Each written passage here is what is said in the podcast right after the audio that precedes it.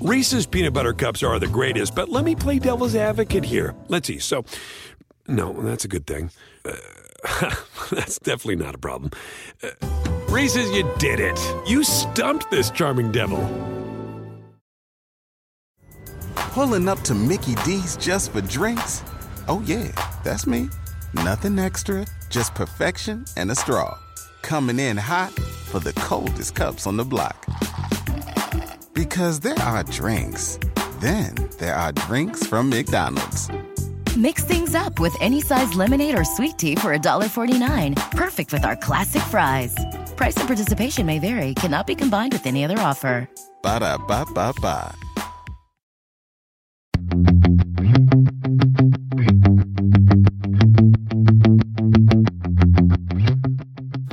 Welcome to the Total Car Score podcast, bringing you the world of cars from inside the car. And now your hosts, Carl Brauer, Lauren Fix, and Javier Mota.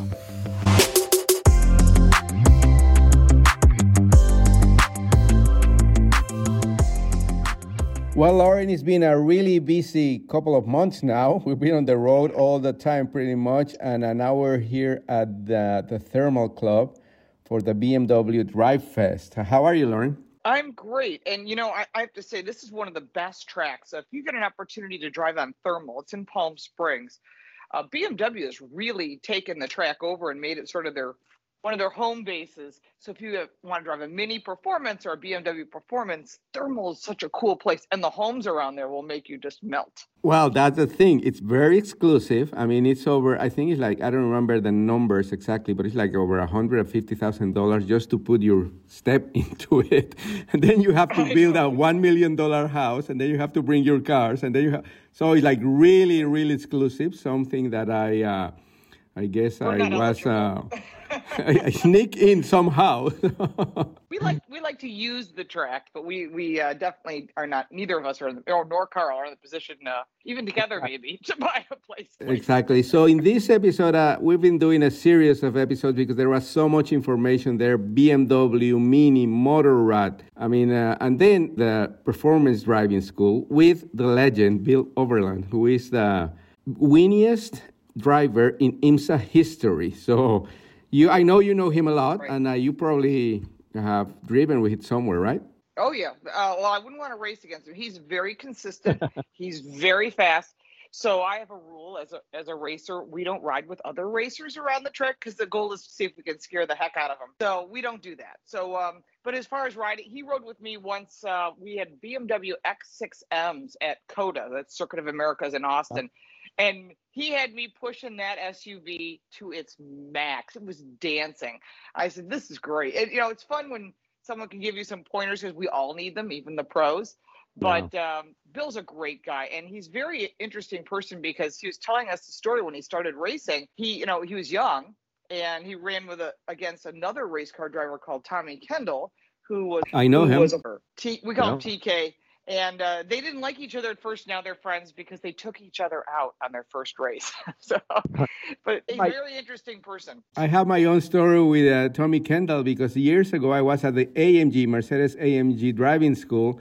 And if you go to my YouTube channel, you see whenever I'm on a racetrack, the comments are always the same. You're the worst driver. You're going to kill the transmission. I don't know why they let you on the track.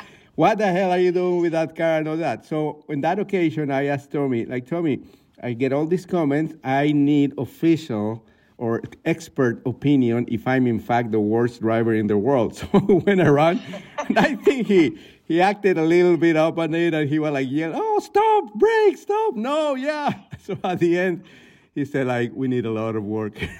Well, I think anyone can be trained. I think we just need to get you to a school which I know you just did the BMW school, but just it's like anything. If you want to be a runner, you don't start off doing a marathon. You learn. I'm not a runner. You could teach me to run, but when it comes to racing, I've taught driving schools since the 80s. And basically what it really takes is a street car that's not about performance and someone in the passenger seat who's not afraid, who will tell you, I am going to grab the wheel while you're driving and move the wheel to where you should be and then hold the wheel so that you're forced to feel that. Once you get that, you start going, I got it, and you start getting better. So we'll have to work on that. Yeah, exactly. So anyway, you didn't drive with Bill, but I did, and I had a chance to talk to him, so let's listen to that. Well, here we are with the fourth episode in this special series with BMW Mini Motorrad and BMW M Sports, and we're here with the legend, Bill Auberlen. How are you, Bill? I'm doing good. How are you? Good, thank you. So, the winniest driver in IMSA history, right? Yeah, how many wins so far?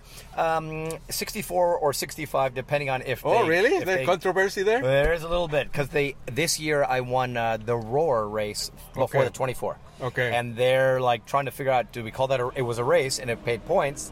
Did they count it? Anyways, it's now put me 5 or 4 ahead of second place. And you're not done. I am not done. I'm just kidding. I am 53 years old, and I feel like better than ever, faster than ever, and ready to win. And it's the experience, obviously, that accumulates. You're fit, and so, I mean, like, I guess the reflexes, like the reaction time maybe starts slowing down. Maybe, I don't know. Maybe. You know, I mean... No, I don't know. I'm just... I work very, your certain things can't be what a 20-year-old is. Or, course, yeah. But you have to work harder than anybody else will. You have to be hungrier. You have to want more. And then I have a good balance of I still have the speed, and I have so much experience now that I see a lot of situations happening. I know how to make the best of them. I mean, going into this year, we've been leading both championships the entire way. Yeah. So I'm still leading the Michelin Cup going into the last race in Petit Le Mans. We're going to try to wrap that one up. So that will be 66. That would it doesn't count. That's a whole. I've won like 183 races if you count them all. But that that one doesn't count. That's it's the Michelin Pilot Cup. But so anyway, I wanted to touch on that first because obviously, I mean, you're a legendary driver for BMW. And next year, you're going to have new equipment, so you're going to have a lot of more wins, hopefully, with that, right? So we've been racing, we've raced everything from the E92 M3s, E46, E36, on and on and on, Z4, and now the M6 was all the last quite a few years. Yeah. And now comes what we've all been waiting for, the BMW M4 GT3. It's been testing in Europe for almost 2 years. It's ready to release. It's already done a few races in Europe.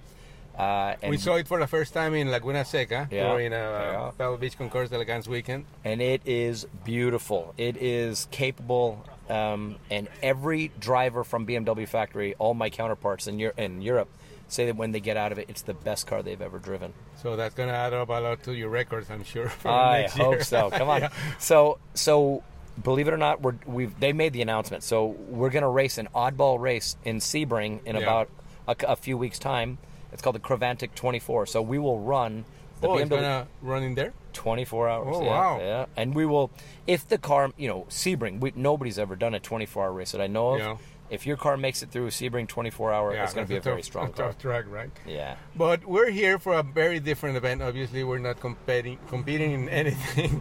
We're here with journalists learning about all the new products from all the brands, except Rolls-Royce, we will do in Miami next weekend.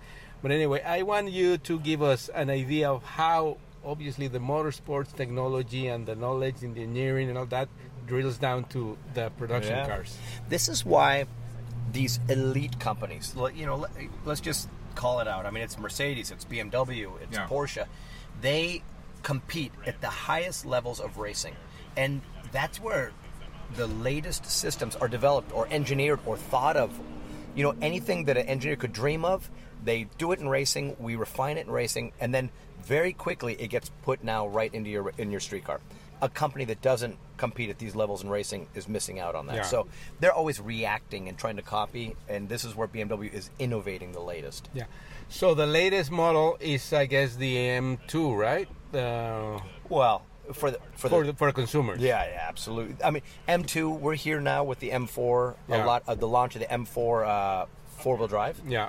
And that has made that car, because if we say it, the M4 had quite a bit of power for too small a rubber in the back, and it had traction problems. Like, you could light the wheels up all the time, which is fun, but for me on a racetrack, it's not fast. Now with the four-wheel drive, it is back to like when I used to drive an E46. That's how I feel the car drives now. So it's a much heavier car, but you don't feel it. It's got torque vectoring on the front axles. It's got active diffs. It's got active, traction control. And between all that, it is a fun. I've been driving that thing all day now. Okay. So for regular consumers and people who are not good, obviously as like professional drivers like you, What's your recommendations of coming to this BMW Performance Center and learn? What do you think is like your recommendation, and also what's the biggest misconception that you think most people have about driving on a racetrack? Well, first of all, I think the BMW M schools are so good, because when do you ever take your street car and find a limit safely on the street to understand how to react to it? So when something does occur, you don't know how to react to it because you haven't been exposed to it. You come to this track, and over the course of a day or 2 day or however long a course you take, they put you through all kinds of experiences. You'll be so much better armed when you go back to the street when something occurs that you don't have that issue. Now, as far as something, well, that maybe they wouldn't have known that they would know on a racetrack is all the systems working in the background. Now you would feel them. You'd feel your traction control, your ABS, all the systems that the engineers have refined, and you'd be like, now I understand what they all do. But a lot of people also think relate driving on a racetrack just to speed. Like, oh, I gotta go fast. But braking is even more important, I think, maybe, right? Yeah, brakes are always good. It's I call it a balance, right? You need great equal parts of all it. You want horsepower, yes, but if you can't stop it or manage the acceleration part of it, and this is where the engineering comes into is managing the traction controls, managing the amount of rubber that they put on the car to balance it, this amount of spring rate. You ever been in a car that's too stiff, too soft, and then you throw it into a corner? And it's finding these balances, and you find it right on the racetrack. I mean, they do. And these cars are so advanced that they make even a bad driver like me just a little bit better, maybe. I always said it. It's kind of a joke, but it's true. I get in the M5 or the M8, and it puts on the absolute normal person, it puts a Superman cape on them because it makes them so good at driving. They don't know why, but it's all the stuff in the background that's just allowing you to do stuff that you would never be able to do. Well, thank you for your time. Good luck on the last race of the season, and really looking forward for next year, because I think it's going to be really exciting seeing you in the next generation car and breaking all those records again. Like, keep doing it. I can't wait. Thank you so much. Thank you, Bill. Okay. Well, there you have it, Lauren. I'm glad I had the opportunity to drive with Bill, because obviously, as you said, you always learn, even if it's a little bit, you learn something, right? Right. It makes you safer on the streets, too. So if you ever have a chance to take any additional performance driving schools, either in your car or someone else's, if like you buy a Ford product, they have it. Corvette has it. You know, I would say BMW, of course, I would say take that opportunity. You will never regret it. You will always say, I learned so much more, and I'm a better driver on the street. And it might lower your insurance rates. And on the other thing, I actually understand a little bit more about the cars and the respect that the professional drivers deserve, because it's not easy to be in a car for 3, 4, or in the case of your husband, just 24 hours in Daytona last weekend, right? Yeah, right? He drove the bulk of the driving. There were two drivers. He just won the historic 24 in a 1992 Olds Aurora. And when we got there, everyone's like, that thing's not going to make it. We had all these super fast prototype cars, but it's not about being the rabbit. It's about being the turtle and knowing when to take those advantages and use that energy. And it is, I'm a good driver. My husband's a great driver. So I have to say, I'm honored that he won. They won overall. And that was pretty cool. And that was at Daytona. I have tons of pictures on my Instagram, of course, and all my social media, but I'm thrilled for him. He deserved it. Congratulations to Paul. Race. Yeah, congratulations to him. And honestly, like when you have a little bit of experience on a race, on a true race car on a racetrack, you understand how difficult that is. And probably the next time you watch a race on TV or whatever, you will appreciate it even a little bit more. So congratulations on that, Lauren. And I guess we're going to be on the run for the next few months again. So I'll catch up with you somewhere, I guess. And Carl. Yeah, we've been missing Carl. So we'll catch up maybe in LA, in the LA Auto Show, which is actually happening this year. Yeah, and then the World Car Drive as well for you and I. And we're going to be on track for Hyundai. And then we've got, oh my gosh, tons of stuff coming that we will be happy to share with you. Stay tuned. Okay, thank you, Lauren. Thanks, Javier. Bye. Thank you for listening. For more, check us out online at TotalCarScore.com.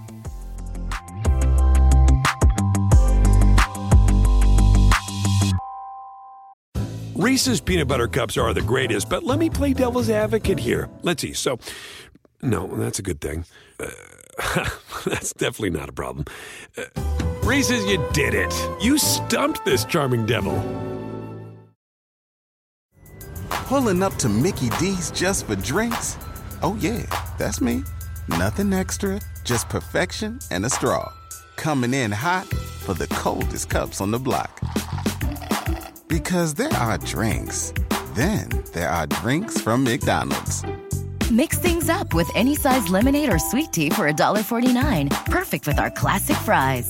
Price and participation may vary. Cannot be combined with any other offer. Ba-da-ba-ba-ba.